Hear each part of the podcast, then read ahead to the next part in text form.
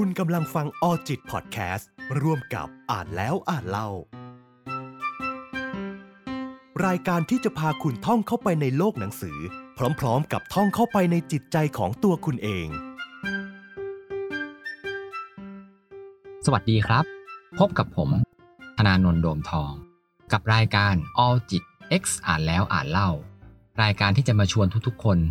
ท่องไปในโลกของหนังสือ พร้อมๆ กับท่องเข้าไป ในจิตใจของเราเอง ผมเชื่อว่าทุกๆ คนต้องเคยพบกับคนประเภทที่มีพฤติกรรม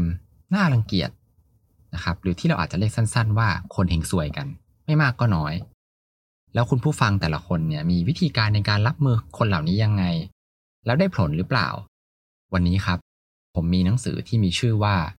ศิลปะการอยู่ร่วมกับคนเฮงซวย ที่จะสามารถเป็นคู่มือให้กับทุกๆ คนนะครับ หาวิธีการในการรับมือคนเหล่านี้ แล้วก็สามารถที่จะอยู่ร่วมกับคนเหล่านี้ได้ น่าสนใจมากๆเลยใช่ไหมครับ ถ้าเพื่อนๆพร้อมแล้วเนี่ย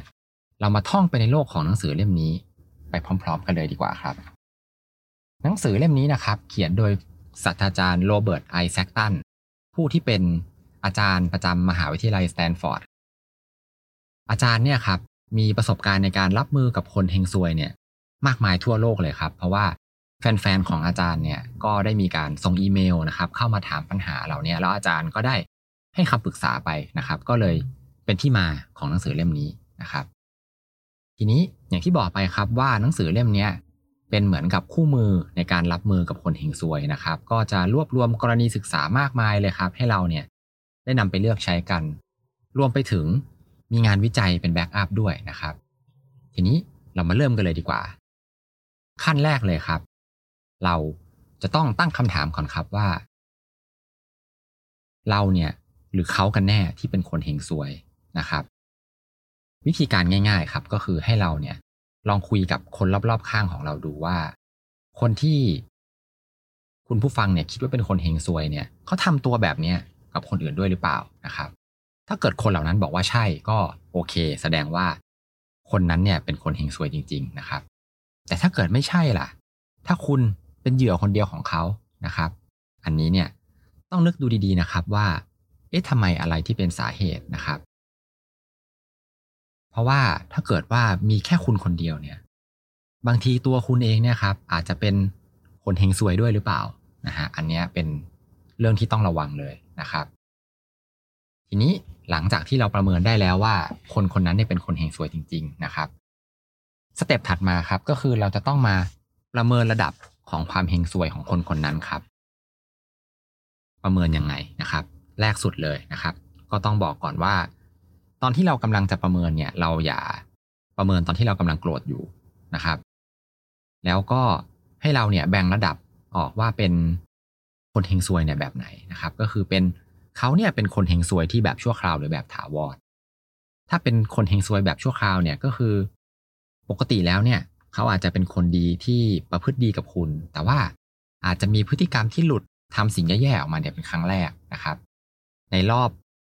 เป็นปีเลยนะครับ อันเนี้ยอาจจะเป็นคนที่เป็นแค่ชั่วคราวนะครับ แบบนี้เนี่ยก็แสดงว่าเขาเนี่ยเป็นคนเฮงซวยชั่วคราวนะครับ เขาอาจจะแบบอารมณ์ไม่ดีอยู่นะครับ หรือว่าจะมีปัญหาที่บ้านมานะครับ ถ้าคุณเจอคนเฮงซวยที่เป็นแบบชั่วคราวเนี่ย เราอาจจะต้อง ให้ความเห็นอกเห็นใจกับเขานะครับ แล้วก็วิธีการที่ดีที่สุดก็คือ ไม่ต้องไปพูดต่อล้อต่อเถียงอะไรครับ ก็ให้หลบออกมานะครับ เดี๋ยวเขาก็พอเขาใจเย็นลงเนี่ยเขาก็จะกลับมาเป็นปกติเองนะครับ แต่ถ้าเกิดเขาเป็นคนเฮงซวยที่แบบถาวรนะครับ หรือว่าแบบคือเป็นพฤติกรรมแบบเนี้ยมาตลอดเลย ตั้งแต่วันแรกที่รู้จักเลยนะครับ แย่เสมอต้นเสมอปลายนะครับ อาจจะแบบทำดีกับคุณสักวันหนึ่งแต่อีกที่เหลืออีก 30 วันในรอบเดือนเนี่ย เขาทำพฤติกรรมแย่หมดเลย อันเนี้ยแบบเนี้ยครับ คือคนเฮงซวยแบบถาวรนะครับ หรือคนเฮงซวยที่แท้จริงที่หนังสือเล่มนี้ครับ จะมาช่วยแนะนำวิธีในการรับมือกับคนเหล่านี้แหละ ให้กับเรา ทีนี้หลังจากที่ประเมินแล้วว่าเขาเป็นแบบชั่วคราวหรือแบบถาวรนะครับ มาวัดระดับความเลวร้ายกันต่อนะครับว่า คนที่ทำพฤติกรรมแย่ๆกับคุณเนี่ย เขาทำให้คุณเนี่ย แค่ลำคาญนะครับ หงุดหงิดนะครับ แบบเหมือนไม่ได้เป็นคนเฮงซวยมากนะครับ อันเนี้ยหรือว่าเป็นคนที่แบบทำพฤติกรรมแย่ๆแย่มาก ๆนะครับ แล้วก็นอกเหนือจากนั้นครับ ก็ต้องดูด้วยว่าเราเนี่ย เจอกับคนเหล่านี้ในระยะเวลานานขนาดไหนนะครับ ถ้าเกิดเป็นคนที่แค่มาทำงานกลุ่มร่วมกันนะครับ แป๊บเดียวเหมือนแบบเป็นเวิร์กช็อปอย่างเงี้ยหรือว่าแบบ ที่ทำงานแล้วทำโปรเจกต์ร่วมกันชั่วคราวเนี่ย อันเนี้ยก็ อาจจะไม่ไม่ได้รุนแรงมากนะครับ แต่ถ้าเกิดว่าเป็นเพื่อนร่วมทีมที่แบบถาวรเลยอะไรอย่างเงี้ยก็อันนี้ก็น่ากลัวนะครับ ทีนี้ถัดมาครับก็ต้องประเมินอีกว่า แล้วเราหรือเขาที่เป็นคนที่มีอำนาจมากกว่ากันนะครับ เพราะว่าถ้าเกิดคนเฮงซวยพวกนี้เป็นคนที่มีอำนาจมากกว่าเนี่ย เราก็อาจจะลำบาก แต่ถ้าเรามีอำนาจมากกว่าเขา เราก็จะมีทางเลือกนะครับในการรับมือเนี่ยได้หลากหลายนะครับ เพราะว่าเราอาจจะ มีวิธีการในการตอบโต้นะครับ หรือว่าหลบหนีออกมาเนี่ยง่ายกว่านะครับ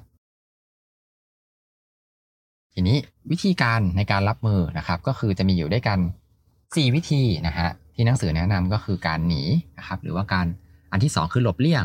อันที่ 3 ก็คือการปรับมุมมอง แล้วก็สุดท้ายคือการตอบโต้นะครับ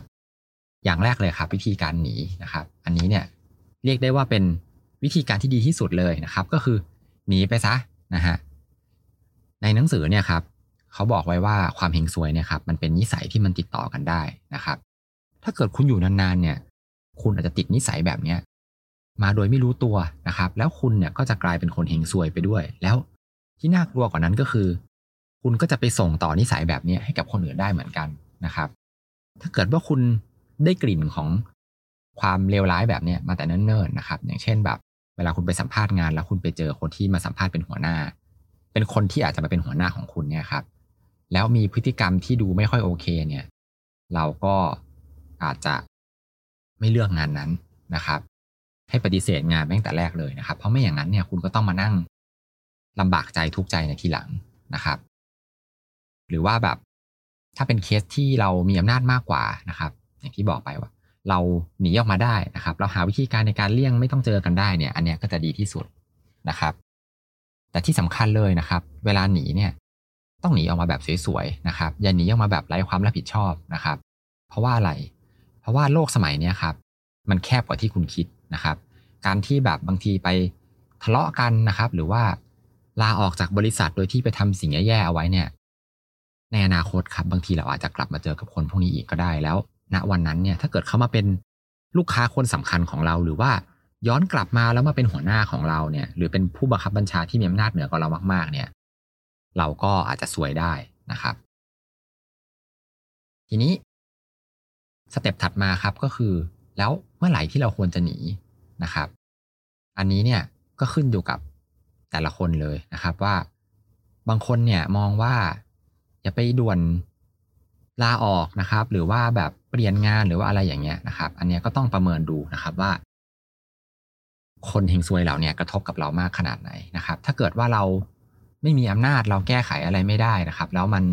สภาพแย่มากๆ เนี่ย ออกมาก็จะดีกว่านะครับ ไม่ใช่ว่าแบบเหมือนไปอดทนนะครับ ไปคิดว่าแบบเหมือนทนทนไปอะไรอย่างเงี้ยครับ มันก็จะเป็นการเสียเวลาของเราเนี่ยไปโดยเปล่าประโยชน์ ถ้าเกิดเราแก้ไขอะไรตรงนั้นไม่ได้นะครับ วิธีถัดมาครับก็คือการหลีกเลี่ยงนะครับ การหลีกเลี่ยงจากคนเฮงซวยเนี่ยทำยังไงนะครับ ถ้าเกิดว่าเราเนี่ยไม่สามารถหนีได้ เพราะว่าคนเหล่านี้ครับ เกิดบังเอิญเป็นคนในครอบครัว หรือเป็นหัวหน้าของคุณนะครับ หรือเป็นแบบอาจจะเป็นอาจารย์ที่ในมหาลัยของคุณนะครับเขาก็มีวิธีการเลี่ยงการปะทะครับ อย่างเช่น อันแรกเลยครับ เป็นการเว้นระยะห่างนะครับ social distancing นะฮะอันเนี้ย ยิ่งห่างมากก็ยิ่งดีครับ ยิ่งพยายามไปเกี่ยวข้องกับเขาให้น้อยที่สุดเท่าไหร่เนี่ยก็ยิ่งดีนะครับ เช่นแบบ เราอาจจะเลือกที่นั่งให้ห่างๆกันหน่อยนะครับ หรือว่าแบบพยายามปลีกตัวออกไปนะครับ หรือว่าถ้าเป็นช่วงนี้นะครับ ถ้าเป็นที่ทำงานเนี่ยเราก็อาจจะขอ work from home ก็ได้นะครับ วิธีการถัดมาครับก็คือหาคนที่แบบพร้อมที่จะคอยมาปกป้องเรานะครับ อาจจะเป็นว่า คนที่เป็นคนเฮงซวยเนี่ยเป็นหัวหน้าของหัวหน้าของเราอีกทีหนึ่งเป็นผู้บังคับบัญชาระดับสูงนะครับ ถ้าเรามีหัวหน้าที่แบบเป็นหัวหน้าที่ดีเนี่ยครับเขาก็อาจจะปกป้องเราได้ในระดับหนึ่งนะฮะวิธีถัดมาครับก็คือการชะลอจังหวะนะครับ การหลีกเลี่ยงโดยการชะลอจังหวะ เพราะว่า คนเนี่ย เวลาที่โมโหนะครับเขามีงานวิจัยออกมาว่า เวลาที่เราโมโหเนี่ย วลาเราไปเจอคนเฮงซวยอะครับแล้วแบบเขามาทำอะไรให้เราโมโหเนี่ยยิ่งเราแสดงอาการโมโหเท่าไหร่เนี่ยเขาก็จะยิ่งพอใจนะครับ ตลกดีไหมฮะ คนแบบนี้ก็มีอยู่ด้วยนะครับ วิธีการแก้ที่หนังสือแนะนำครับก็คือ ปล่อยเขาไปนะครับ อย่าไปโมโห อย่าไปโต้เถียง เพราะว่ายิ่งไปโต้เถียงเนี่ยก็จะยิ่งแบบ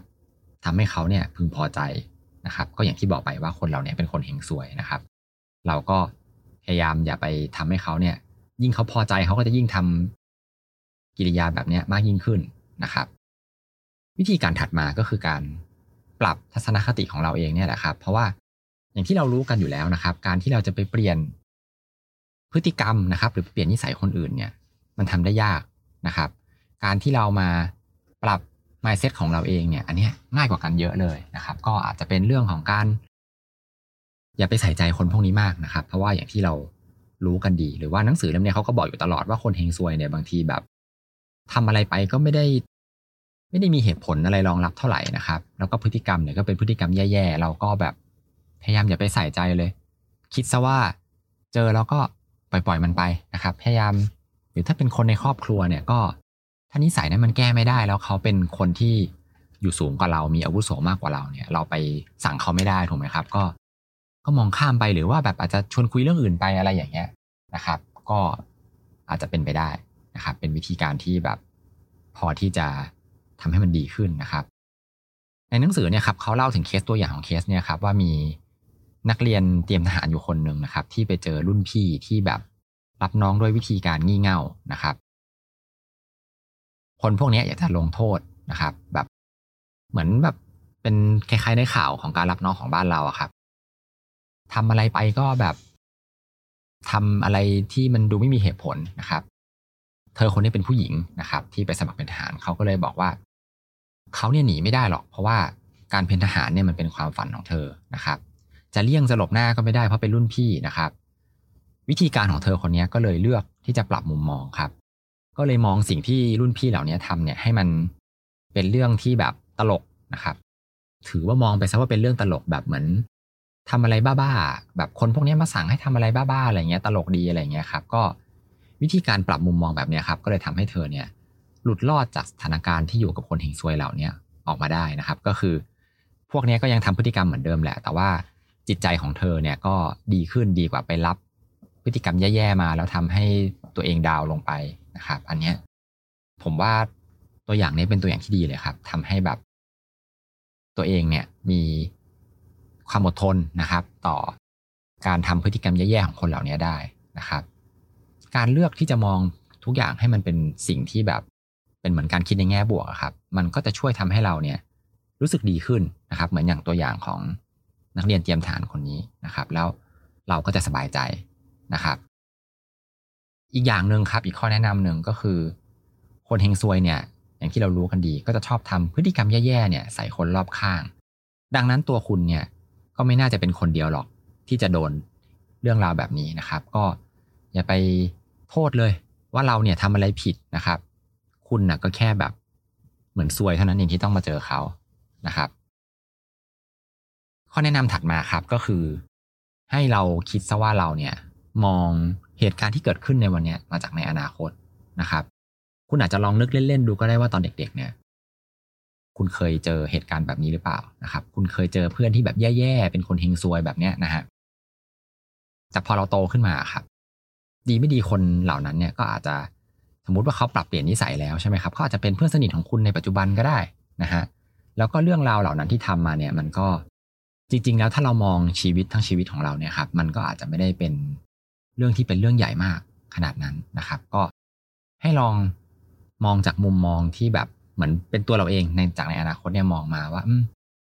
บางทีแบบเรื่องหนักๆในวันนี้เนี่ยที่เกิดจากคนเฮงซวยเหล่านี้เดี๋ยวมันก็ผ่านไปเองแหละ นะครับ คนเฮงซวยที่เข้ามาในชีวิตเราเนี่ย เดี๋ยวมันก็ต้องมีวันที่จะต้องจากกันไปนะครับ แล้วเขาก็จะไม่เจอกันกับเราอีกแล้วนะครับ วิธีการสุดท้ายครับที่หนังสือเล่มนี้ยกขึ้นมานะครับ ก็คือเรื่องของการตอบโต้นะครับ แต่ว่าต้องบอกก่อนเลยครับว่า ผู้เขียนเนี่ยเขาไม่แนะนำนะครับ เพราะว่าการที่จะไปตอบโต้กับคนเฮงซวยเนี่ยมันมีความเสี่ยงนะครับ แล้วสุดท้ายแล้วอะคุณอาจจะเป็น คนหนึ่งที่ไปสร้างวงจรอุบาทของการแก้แค้นไม่รู้จบเนี่ย ให้มันเกิดขึ้นมาแล้วก็จะยิ่งเหนื่อยไปกว่าเดิมอีกนะครับ การตอบโต้นะครับ ที่แบบจะประสบความสำเร็จได้เนี่ยก็คือเราเนี่ยจะต้องตอบโต้ให้ถูกคนนะครับ แล้วก็ต้องถูกเวลานะครับ อันนี้เนี่ยเราต้องมีการวางแผนให้ดีก่อนนะครับ ต้องดูก่อนว่า ใครเป็นคนที่มีอำนาจนะครับ เรามีอำนาจมากกว่าเขา หรือเขามีอำนาจมากกว่าเราแล้ว เวลาจะตอบโต้เนี่ยครับสมมติว่าคนพวกนี้เป็นคนที่มีอำนาจมากกว่าเราเนี่ย เราก็ต้องมีข้อมูลมีหลักฐานที่แบบ สามารถที่จะไปมัดตัวเขาได้นะครับ และที่สำคัญอีกข้อหนึ่งครับ ก็คือต้องไปขอความร่วมมือจากคนอื่นด้วยนะครับ เพราะว่าอย่างเรื่องของการตอบโต้เนี่ยครับถ้าคุณมีอำนาจเหนือกว่าเนี่ย มันก็ไม่ยากเลยนะครับ คุณก็อาจจะไล่เขาออกไปจากทีมนะครับ หรือว่าแบบย้ายเข้าไปอยู่หน่วยงานอื่นอะไรอย่างเงี้ยนะครับ แต่ถ้าคุณมีอำนาจน้อยกว่าเนี่ย คุณก็ต้องอาศัยการวางแผนที่ดี รวมถึงข้อมูลที่แน่นนะครับ ในหนังสือเนี่ยครับเขายกตัวอย่างของผู้ประกาศข่าวผู้หญิงคนหนึ่งนะครับ ชื่อว่าคุณคาสันนะครับ เขาไปฟ้องคุณโรเจอร์นะครับ คุณโรเจอร์เนี่ยเป็นผู้ก่อตั้งแล้วก็เป็นประธานของสถานีช่องหนึ่งนะครับ เธอเนี่ยถูกบังคับให้ลาออกนะครับ เพราะว่าแบบเหมือน เป็นเรื่องของทางเพศนะครับ ที่แบบเป็นคุกคามทางเพศนะครับ เธอเนี่ยก็เลย เตรียมข้อมูลเอาไว้นะครับ เรื่องของการแบบเรื่องของการเหยียดเพศอันนี้ครับเขามีการไปเตรียมข้อมูลไว้ก่อนนะครับ ก็คือเพื่อนร่วมงานคนอื่นของเธอเนี่ยก็โดนด้วยเหมือนกันนะครับเขาก็เลยมีการเก็บข้อมูลกันเอาไว้ คุณโรเจอร์คนนี้เป็นคนที่มีอิทธิพลมากเลยนะครับ เรื่องของสื่อนะครับ ตอนที่มีเรื่องมีราวกันเนี่ยเขาก็ปฏิเสธทุกข้อกล่าวหาเลยนะครับ แต่ว่าผลลัพธ์สุดท้ายแล้วอะครับ ภายในสองเดือนเนี่ยคุณโรเจอร์ก็ถูกไล่ออกครับ แล้วก็จะต้องจ่ายค่าทดแทนให้กับคุณคาสันเนี่ยกว่า 20 ล้านดอลลาร์เลยนะครับ แล้วตัวบริษัทเนี่ยก็ได้มีการออกแถลงการขอโทษนะครับ ต่อหน้าสาธารณชนด้วยนะครับ อันนี้เนี่ยก็เป็นเพราะว่าคุณคาสันเนี่ยครับผู้ที่เป็น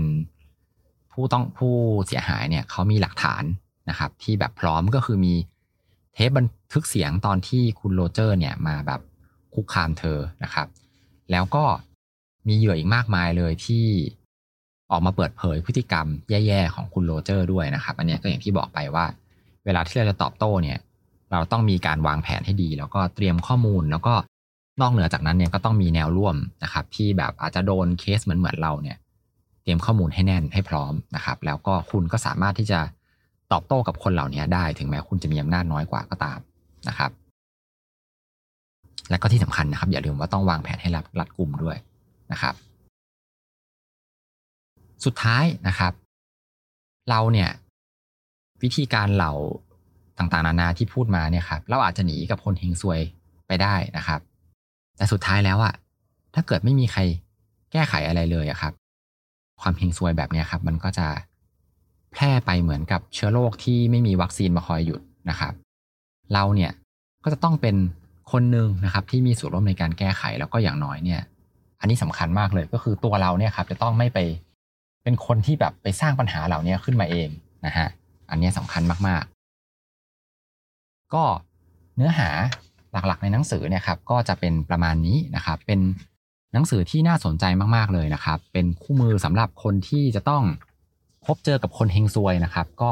คนเฮงซวยเหล่านี้ก็อย่างที่บอกไปว่าอาจจะเป็นทั้งเพื่อนร่วมงานของคุณ หัวหน้าของคุณนะครับ อาจจะเป็นหรืออาจจะเป็นเพื่อนสนิทของคุณบางคนก็ได้นะครับ ที่อาจจะสนิทกันมานานนะครับ หรือแม้แต่คนในครอบครัวก็ตามนะครับ ก็อันนี้ก็รวบรวมวิธีการในการรับมือคนเหล่านี้ครับ เป็นวิธีการที่น่าสนใจมาก ๆเลยนะครับ เทคนิคดีๆเหล่านี้ครับ ผมคิดว่าน่าจะช่วยให้กับคุณผู้ฟังนะครับ ได้รับมือกับคนเฮงซวยเนี่ยได้ดีมากยิ่งขึ้นนะครับ ซึ่งตัวผมเองนะครับ ก็ คิดว่าน่าจะนำเอาไปใช้ได้หลาย ๆ ข้อเลยนะครับ แต่อย่าลืมนะครับว่าก่อนที่จะ